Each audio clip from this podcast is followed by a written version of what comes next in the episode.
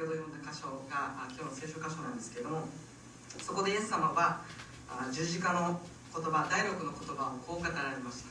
完了した。なんかかっこいいっていうかおなんか響きいい響きだなって思うんですけどもイエス様は一体あの十字架で何を完了されたのでしょうか？何が完了したのでしょうか救いの完了宣言と答えてちゃってますけど。私たちの救いを救いの御業をそして私たちの罪の贖いをイエス様はあの十字架で完了した。もう終わった。成し遂げたんだと宣言してくださったんですね、まあ、今日はそのイエス様があの十字架でしてくださった救いそしてその救いの豊かさそして罪の許しの大きさに私たちは心向けていきたいと思うんですね、えー、先ほど言った完了したというこのイエス様の第六の言葉はこれは言語のギリシャ語ではテテレスタイと言います。皆さんギリシャ語何個か自分あ何個かっていうか時々自分はギリシャ語を言うんですけれどもこのテテレスタイだけはぜひ覚えてほしいなと思うんですね。結構なんかこう何て言うんだろうな。進学校の中でもテテレスタイテテレスタイとか。あるテテレスタイテテレスタイとか言って。でなんか歌もできて「愛のテテレスタイ」とかっていう。こうクリスチャンの方が作った曲とかもあるんですけれどもそれぐらいこの「テテレスタイ」という言葉は教会の歴史の中でも非常に重要な言葉として、まあえー、語られ続けてきているんですね。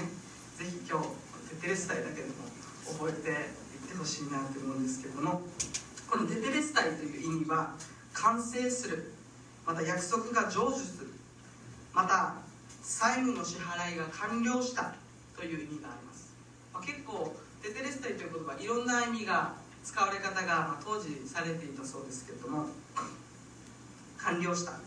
また約束が成就する。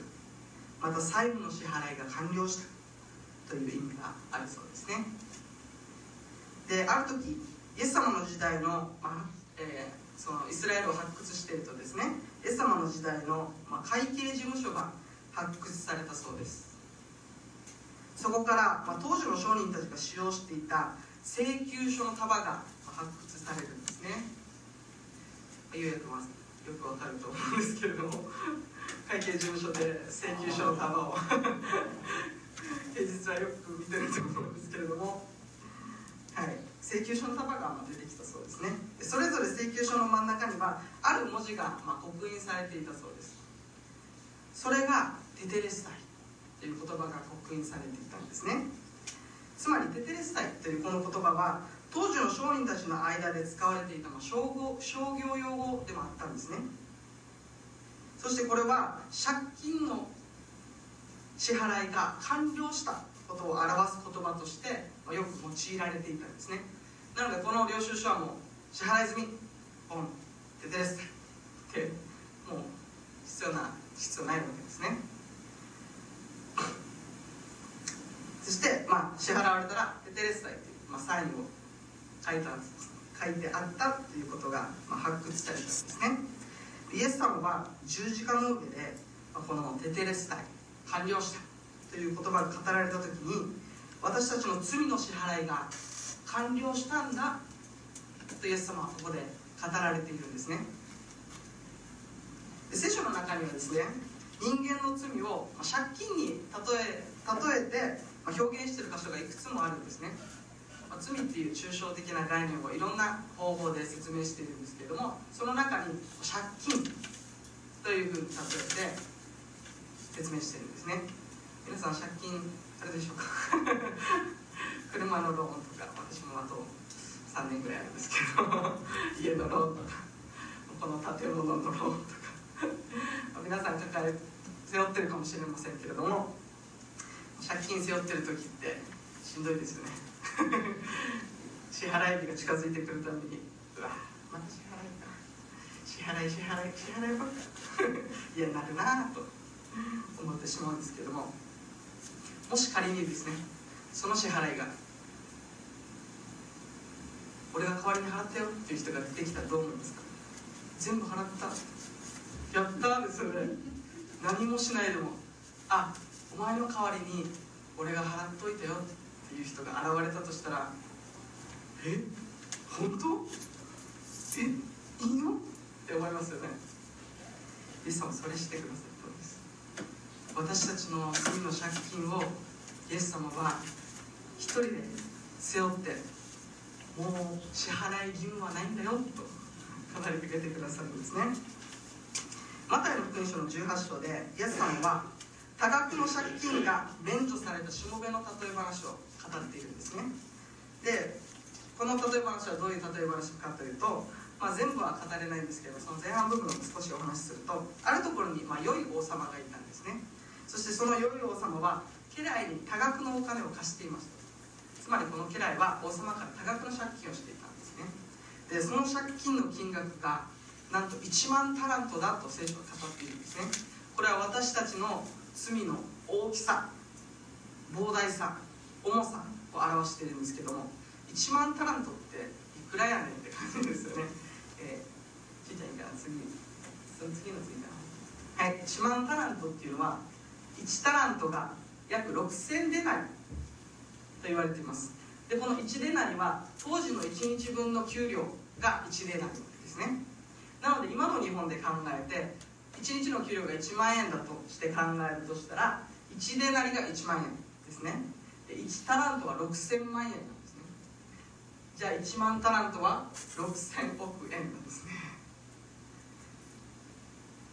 私たちはそれほど莫大な借金を霊的な借金を抱えていたその罪の大きさは約6000万円ほど。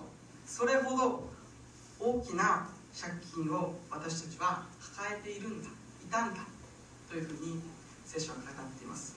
皆さん6000億円の借金がもしあなたの上に注がれた乗せられたらどう思いますか？払えますか？払えると思う人。自分の父もあの必死こいて何年もかけて、借金を返したんですけども約1億円だったんですね。その6000倍ですから。多分絶対払えるんですね。イエス様あえてなんかこう誇張してそういうことを、まあ、人間の罪とかを、まあ、あえて大きく表現してしたりするんですけども、まあ、これはみんなの金額が6000億円あるっていうよりも支払えないほどの借金を私たちは抱えているんだということを聖書ははっきりと語っています。そして私たちもこの家来のように返済不可能な罪の借金を背負っていたんだと聖書は語っているんですね。しかしです。しかしです。6000億円の借金を肩代わりしてくださる方が私たちにおられたんですね。お前のその全ての借金全部私が払うよ。いや私が払ったよ。と言ってくださる方が現れたんですね。皆さんそんな人が現れたら信じられますか？突然そんな6000万円。親族が親族でも疑いますよね。え？本当？なんで？って思いますよね。なんでそんなことするの？信じられない。いやそれは嘘だ。できすぎた話だ。と私たちは思ってしまうんですけども。イエス様はあの十字架でそれをしたんだ。と語っておられます。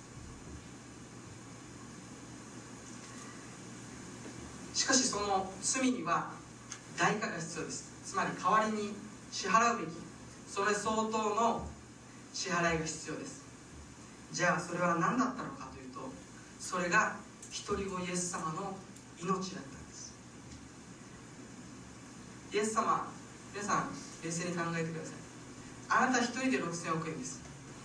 この場所に何億 いくらかかったのかと思うかもしれませんけれども一人子イエス様の命はそれを言うに全人類の全ての人の罪を背負ってもあまりあるほど価値あるイエス様の命があの十字架で捧げられたんですね。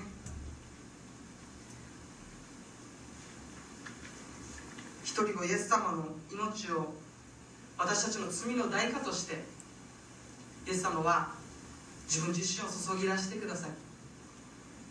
私たちの罪の借金を負債を全て支払ってくださった。テテレスタイとイエス様は十字架で語ってくださったんですね。皆さん信じますか？私の全ての罪はイエス様が代わりに背負ってくださり許してくださったということ。を信じますか？アメン。罪の許しの恵みっていうのは罪の代価としてイエス様が命を捧げてくださったことによって与えられた恵みであるということを今日もう一度思い起こして私たちは心に留めたいと思うんですね。罪許されたということはよくメッセージでですね私たちはイエス様の愛に愛によって罪許されたんだ。というふうに語られたりすると思うんですけども実は聖書はそうは言ってないんですね。実は罪の許しは愛が愛は動機です。しかし根拠は義にあるんです。神の義にあるんです。罪その悪い支払うべき代価借金は必ず支払いが必要ですね。請求書で支払えなくていいよっていう請求書はないんです。請求書必ず支払わないといけないんです。そしてその支払いをイエス様は命を懸けてそれを支払ってくださったんだということです。神の義が完全に表されてくださった。イエス様のあの十字架っていうのは愛だけじゃないんです。愛と義の両面があの十字架で成し遂げられたんですね。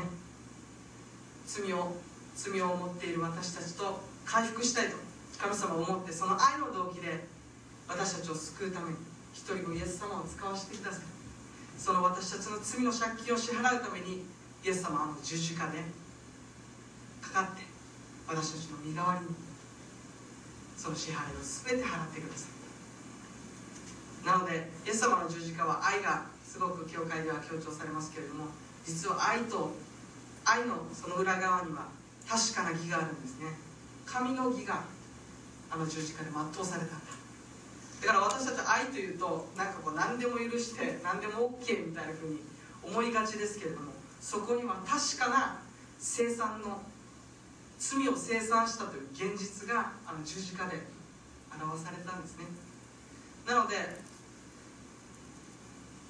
あ許すよっていうような口約束のようなものではなくてあの十字架で確かに命を注いで命の代価として払って私たちの罪が許されたんだという許しの根拠があの十字架にあるんだ。あの神の義が表されてあの神の義が私たちの揺るがない許しの根拠がそこにあるんだということです。もちろん愛もありますよ動機はでも大きな許しの根拠は義にあるんです。神の義にあるんだ。ということをぜひ覚えておいてほしい。以前も裁判官の例え話をしたことがありましたけれども裁判官がもしね自分の身内がその裁かれる側に立ったとしたとしても裁判官は法律によって裁かないといけません。自分の兄弟だから許すとかってできないんですよね。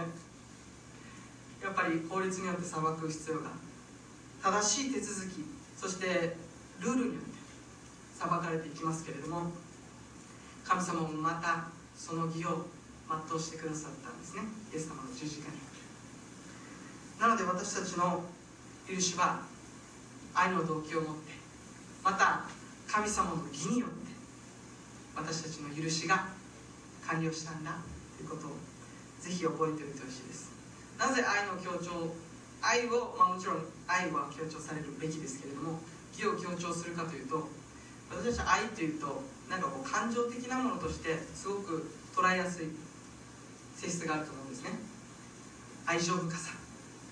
でもそういう私たちの心の変化や心の状態じゃなくて変わらない義支払ったんだというその確かな土台によってつまりその救いが揺り動かされないためにも義というのをしっかりと聖書は強調してるんですね。この義によって神の義によって私たちは許されたんだ。と聖書は語っているんですね。でパウロはイエス様が十字架で私たちの罪の支払いをして私たちをその支払いから解放してくださったんだということを結構なんていうんだよな。パウロらしい表現で描いている箇所があるんですね。はいコリント人の手紙の22章の13節から14節です。これは多分皆さんあの新海訳持ってると思うんですけどもリビングバイブルメイクっていう、まあ、結構簡単な言葉で平らな言葉で書かれている聖書があるんですけどもそんな訳です。一緒にお読みしましょう。せーの。それは全ての罪を許し神の定めに違反したことが記されているあなた方に不利な証書を塗りつぶしてしまわれたからです。この罪の証書はキリストの十字架とともに釘付けにされて無効となったのです。アメン。パウロは私たちを責め立てる債務証書をイエス様のイエス様があの十字架で無効にしたんだと語っているんですね。つまりイエス様はあの十字架で私たちの罪が書き記されてる。嫌ですよね。書き記されてるペーパー。私たちの罪がバーって列挙されてたら絶対嫌ですよね。で合計いくら？って6000億円って書かれてて支払う。その支払い債務証書をイエス様の十字架で支払ってくださった。あの十字架にキリストと共に釘付けにしてそれを支払ったからそれはもう何の法的効力もないんですよね。支払い請求する力もないんです。つまり私たちにこうせよっていう請求力はなくなったんだと聖書を語っているんですね。でこれを図にしてきました。図。絵にしてきました。分かりづらかったので。あはい。これですねよくさんよく皆さんが見る大好きな支払い請求書。ますよね。こういう請求書きますよね。督促状年金とか。来ますよね。はい。この請求書に「テテレスタイ」かっこいいですね。これギリシャ語「テテレスタイ」って書いてあるんですけども神様が「テテレスタイ」支払った。支払い済みの印を押してくださったんですね。自分のイメージですね昔だとですねあのこういうふうな印鑑っていうのはないですからろうそくのろうでポンポンポンと落として印をバンするんですけれどもまさにイエス様の十字架がの印がバーンって押されて支払い済みっつって。でパッて。イエス様は支払って罪の許しって面白い表現罪許されるこの聖書の中で結構面白い表現いろんな、まあ、表現の仕方があるんですけども一つは忘れるって聖書は言ってるんですね。イエス様は私たちの罪を支払ったからもう覚えてないんですね。忘れたんです。全部支払って支払ったのいちいち覚えてないですよね。皆さん覚えてますか？いくらあの時いくら払ったとか。覚えてないです。すぐさま忘れたいですよね。支払ったら。イエス様バーンって支払ったそして忘れてくださった。んですねしかしですね私たちはイエス様がもう全部許した。支払った。忘れた。と言ってくださったにもかかわらず私たちは忘れていなかったりするんですね。昔のあの罪をずっと覚えてまだ支払い効力があるかのようにまだ支払わないといけないかのようにあ全部許されたよ。でも手続きは今も払い続けますみたいな。あ手数料を払い続けますみたいな。そんなふうに考えてしまう。罪滅ぼしですよね。をなんかそういうふうに考えてしまう。私たちがまあ時々いるんではないかなと思うんですね。イエス様がせっかくあの十字架に私たちの債務証書を釘付けにしてくださったのに。わざわざその十字架から取ってきて自分の心の部屋にきれいに貼って 見えるところに貼って忘れないように貼ってしまったりしてる私たちがいるかもしれません。もし私たちが時々思い出す過去のあの罪がパッと思い出されるそういう罪があるならその罪の少々を剥がしてくださってこれはもう支払い済みってビリビリビリって破ってください。そして捨ててください。そして忘れてください。イエス様が全て支払ったということをもう一度受け取ってください。時々私たちはこんなふうにも勘違いしてしまうんですね。イエス様を信じる前の全ての罪は許された。それは信じてると。でも信じた後の罪は追加で許しが必要だと。思ってしまう時があるんですね。そういうふうに勘違いされてる方が時々います。イエス様を信じた。ああ全部許された。本当に感謝。過去の罪許されたと。でも将来犯す罪は自分が頑張ってその罪は支払わなきゃいけないと。だから良い行いをしないといけない。良いクリスチャンでなければならないと。神様に認められてその罪を追加で許していただくためには良いクリスチャンでなければならないと。そういうふうに考えてしまってしまう方が時々おられるんですけれども。イエス様があの2000年前で支払った支払いというのは私たちの過去を犯した罪だけじゃないんですね。現在も犯し続けている罪。また将来犯すであろうその罪を全ての罪をイエス様は十字架で支払ってくださったんですね。全てです。私は今やっと30歳になりました。ついにもう若いとはあんまり言われなくなってしまったんですけど。まあ、ね、先輩の方々から見たら全然若いよって言われるかもしれないんですけども。あとまあ50年は生きるかなと思うんですけれども。その50年間その罪もまた今も犯してる。弱さの上にやりたくないと思ってる。その罪の習慣から来る罪もまた以前犯してしまったたくさんの罪もその全ての罪をイエス様の十字架で支払ったんだと。100%許したんだとイエス様は語ってくださっているんですね。つまりそれはどういうことかというと私たちの人生そのものをイエス様は許しまた回復しようとされているということです。私たち罪って考えるとやっぱ過去の罪ばっか 考えちゃうんですね。以前犯してきた罪。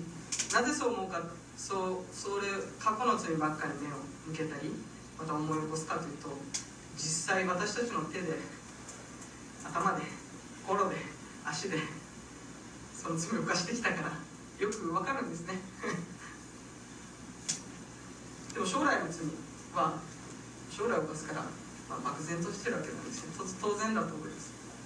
でも今日私が皆さんに思い浮かべてほしいことのその一つは私たちが以前してきたまた今もしているまたこれからしてしまうその罪をイエス様は支払った。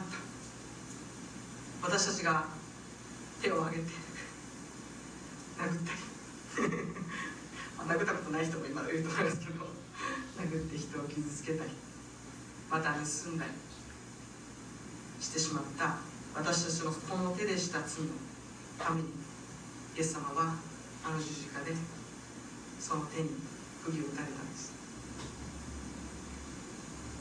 私たちが神様から離れて良くないところに向かっていくその私たちの足のために。イエス様はあの十字架で足に釘を打たれました。そして私たちが心から出て頭で考えて悪い思い悪い考えその罪のためにイエス様は茨の香りをせられてくださったんですね。罪の許しというのは私たちの非常に現実的な恵みです。昨日お菓子以前お菓子今日お菓子未来を犯すその私たちの手で私たちの足で私たちの心で私たちの思いで犯してしまうその全ての罪をイエス様はあの十字架で支払って完了したと語ってくださったんですね。これ過去形です。完了しているよとか。完了しようとしているよじゃなくて完了した。終わった。もう全部終わったんだ。と語ってるんですね。なので私たちはこの罪をもうその責任を負う必要がないんだ。そして罪以前犯した罪が私たちのふとした時によぎってきますよね。よぎってきませんか皆さん。あんなことしたなと。それも全部許されたんだと。受け取ってください。そしてその罪のゆえに私たちは気づかないうちに自分は汚いなと。ああどうしようもない罪人だなと。自分が許されたにもかかわらず今もまだ許されてないかのよう。に変わらない罪人かのよう。に考えてしまう私たちですけれども実はもう許されてイエス様の目には罪人もちろん私たちは弱さを持った依然として弱さを持った罪人であります。しかし同時に神様はそんな私たちを罪人としてではなく子としてイエス様は今は見ておられるんだということをぜひそれを私たちのアイデンティティの中心にしてほしいと。今日改めて自分自身もですね思わされたんですね。神様は依然として罪人として見てるのかと思った時にいやそうじゃないだろう。聖書で「あがない」っていう言葉が出てくるんですけれどもその「あがない」っていうのは買い取ったという意味があるんですね。イエス様のあの十字架で私たちの罪を支払っただけじゃなくて私たちを子供として買い取ってください。我が子よと。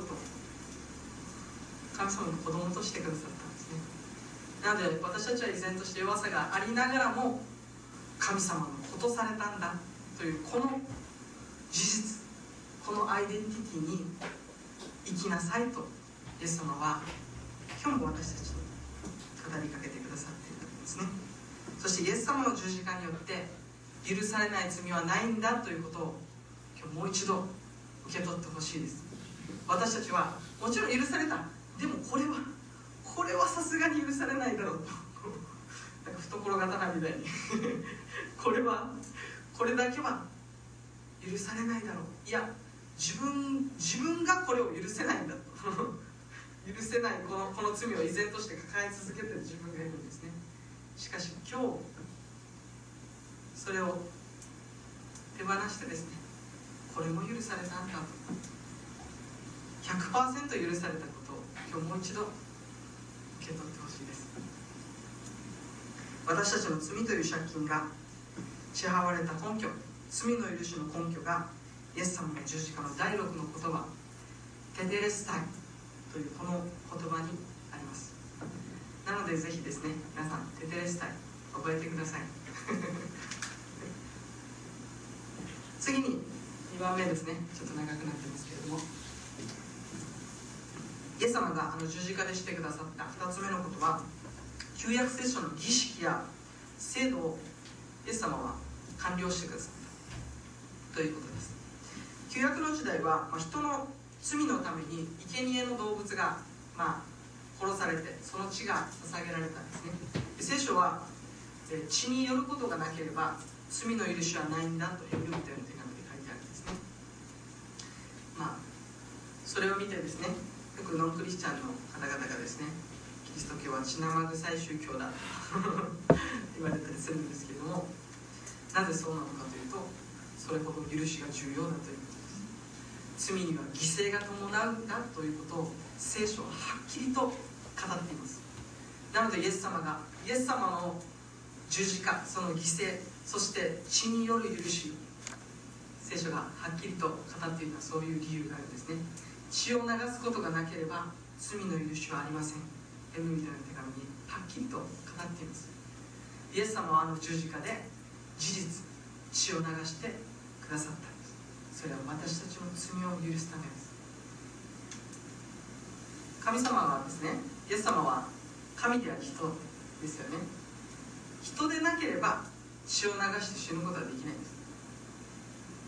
しかし神神人でなければ、ま、血を流して死ぬことはできない。しかし神でなければ罪がない完全な生贄になることができない。んですなのでイエス様は100%人で100%神でないと完全な生贄にはなれないんです。神様知らないんですよね。血を流さないんです。霊的存在ですから。だからこそイエス様も肉体を取られてこの地上に来て十字架にかかって血を流してくださったことによって私たちは許されます。旧約の時代は何度も何度も生贄を捧げてほふられて血を流す動物の血を流す必要がありました。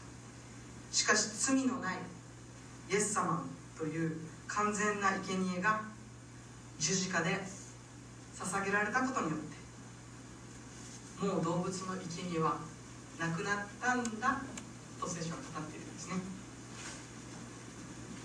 そのことが書かれているのがヘブルビテの手紙の10章の1節4節10節なんですけどもし聖書をお持ちの方は開いてですね一緒にお読みしたいと思います。ヘブルビテの手紙の10章の1節と4節と10節ですね。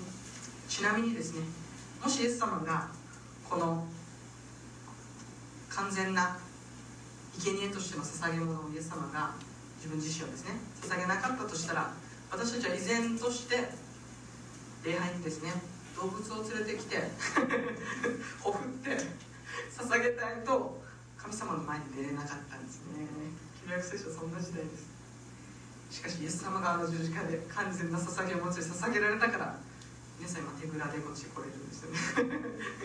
生贄必要なくて神様の見舞いに出ることができるイエス様はそれを成し遂げてください。ヘブリプテの手紙の10章の1節をまず一緒にお読みしたいと思います。お持ちでない方は私読みますので耳を傾けてください。せーの。立法には来るべき良いものの影はあってもその実物はありません。ですから立法は年ごとに絶えず捧げられる同じ生贄によって神に近づく人々を完全にすることができません。4節一緒にお願いしましょう。せーの。お牛と親木の血は罪を除くことができないからです。旧約時代に捧げられていた動物の生贄っていうのは人の罪を一時的に負うもの一時的なものだったんです。しかし罪のない完全なイエス様の血によって私たちは罪を覆われただけじゃなくて罪を取り除かれた許されたんだと聖書は語っているんですね。感謝ですね。10節もお読みしましょう。せーの。この御心に従ってイエス・キリストの体がただ一度捧げられたことにより私たちは聖なるものとされています。私たちはただ一度イエス様があの十字架で捧げられたことによって私たちは清いものと神様がしてくださったんだと語っているんですね。動物は私たちを動物の血は私たちを清めることはできません。しかしイエス・キリストの血は私たちを完全に清めてくださり私たちを聖なることをしてくださったんだと聖書ははっきりと語約束しています。なので私たちは依然として汚い罪を犯す弱さを持っていますしかし私は罪人でも汚くてっていうそういうアイデンティティじゃなくて神様によって許されて神のことされて清められたんだというこのアイデンティティを持って私たちはこれからも歩み続けていきたいと思うんですね。そしてこの生贄の捧げ物がイエス様によって完了しただけじゃなくて実は祭祀制度旧約の時代は祭司っていう人たちが建てられました。そしてその祭司の中でも大祭司っていうその中でもたった一人大祭司っていう人が選ばれて年に一度だけ動物の犠牲を携えて神様の見舞いに出ることが許されたんですね。旧約の時代神の見舞い臨在の前に出ていくために出ていくためには動物の生贄また誰でも神様の臨在の前に出れるわけじゃなかったんです。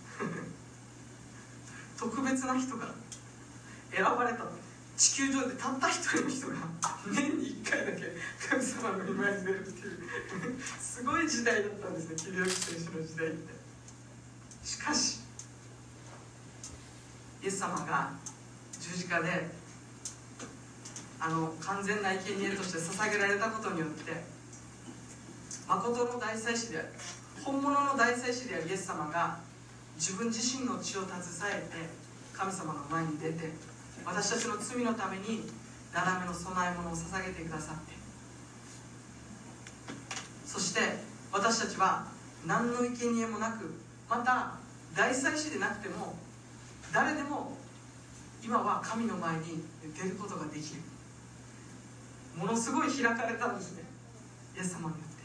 そしてイエス様がこの後すぐ息を引き取られるんですけどもこの直後に聖書は神殿の幕が上から下に真っ二つに裂けたと記されているんですね。これはどういうことかというとイスラエルの神殿がありますよね。皆さん神殿ご存知だと思いますけど神殿で礼拝が捧げられていました。その神殿の中心部に中心部には、まあ、神殿っていうのも結構広いんですね。庭があったりするんですけどもその真ん中に聖女と死聖女っていう2つの場所があったんですけども聖女は祭司が入ることが許されていました。そしてその聖女の奥に垂れ幕があって神殿の幕っていう垂れ幕があってその奥に死聖女といって神様が臨在しておられる場所がそこにあったんですね。そしてそこには罪人は行ったら死んじゃうんですね。最初も自分の身を清めないでいったら死んじゃうんですね。神の清さの前に死んでるんですね。なので血を携えて清めてでそして神様の前に年に1回出ていくっていうことを旧約時代はしてたんですね。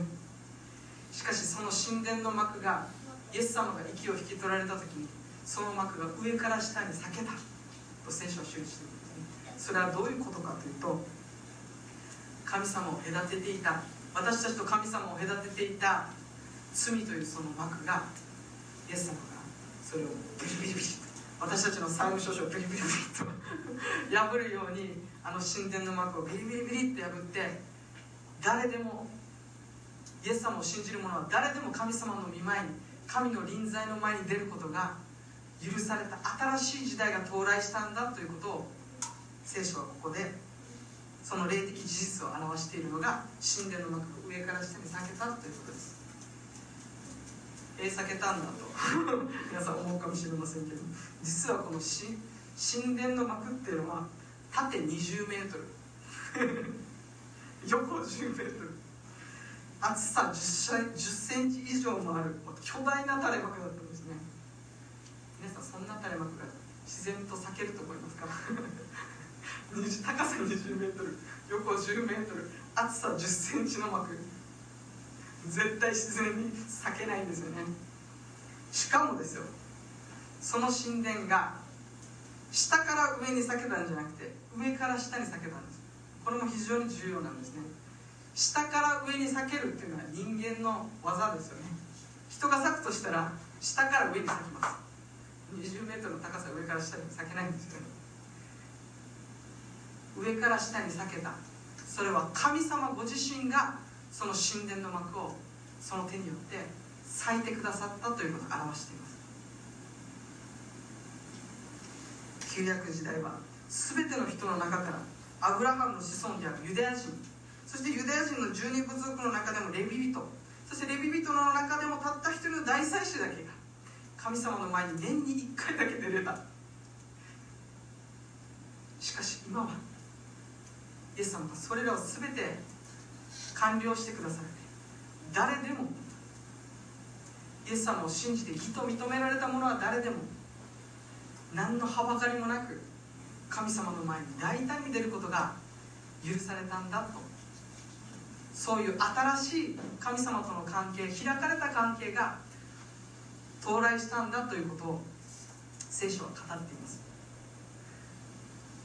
もしそうじゃなければですね私たちは旧約時代のようにちいち礼拝するためにエルサレムに行かないといけません。そして神殿に行って動物を捧げないといけないです。しかも年に1回大祭司しか行けませんから私たちは神の御前に出れないんです。まあ今で言うんだったら山城先生だけが年に1回 神様の前にこう自分たちの代表として出ていくみたいなもんですよ。しかしイエス様があの十字架で全てそれらを完了してくださって完全な生け物として捧げられたからこそ私たちは今大胆に神様の前に一人一人出ることができるんです。この沖縄に集まってこの教会に集まって共に神様の見舞いに出れるのは実は当たり前じゃないんですね。当たり前じゃないんです。イエス様のあの十字架があるからこそ私たちは自分の家だったり今日車の中でも神様の見舞いに出れますよね。それは当たり前じゃないんですこうして当たり前に神様の見舞いに共に集まるというこれは恵みなんですね。ものすごい恵みなんです。そのことをヘブルビテの手紙の著者は、まあ、こう語っているんですね。一緒にここも重要な箇所なので一緒に読み読みましょう。ヘブルビテの手紙の、えー、10章ですね。あ10章ですね。そうですね。19節から22節。一緒にお読みしましょう。聖書をお持ちの方はぜひあここに約束の言葉があるなと。聖書を見ながら一緒に読みましょう。ヘブルビテの手紙の10章の19節から22節です。せーの。こういうわけで兄弟たち私たちはイエスの血によって大胆に聖女に入ることができます。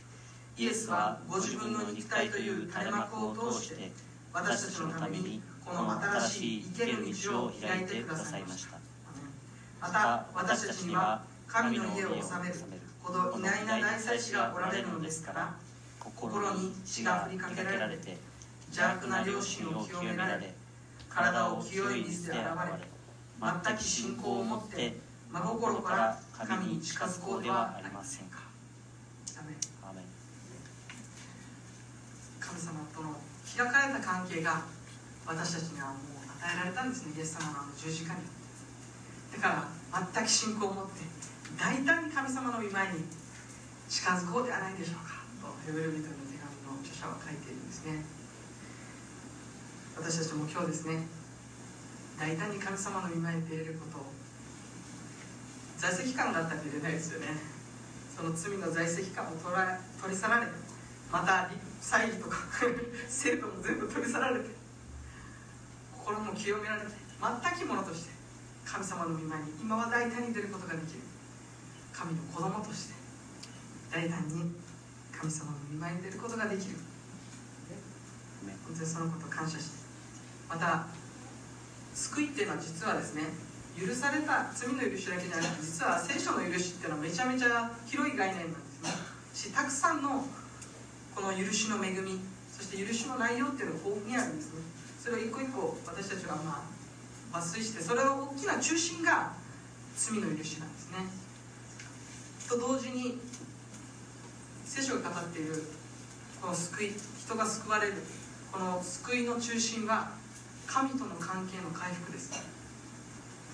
なのでイエス様は許され罪許しただけじゃない。神との新しい関係を開いてくださった。これが重要なんですね。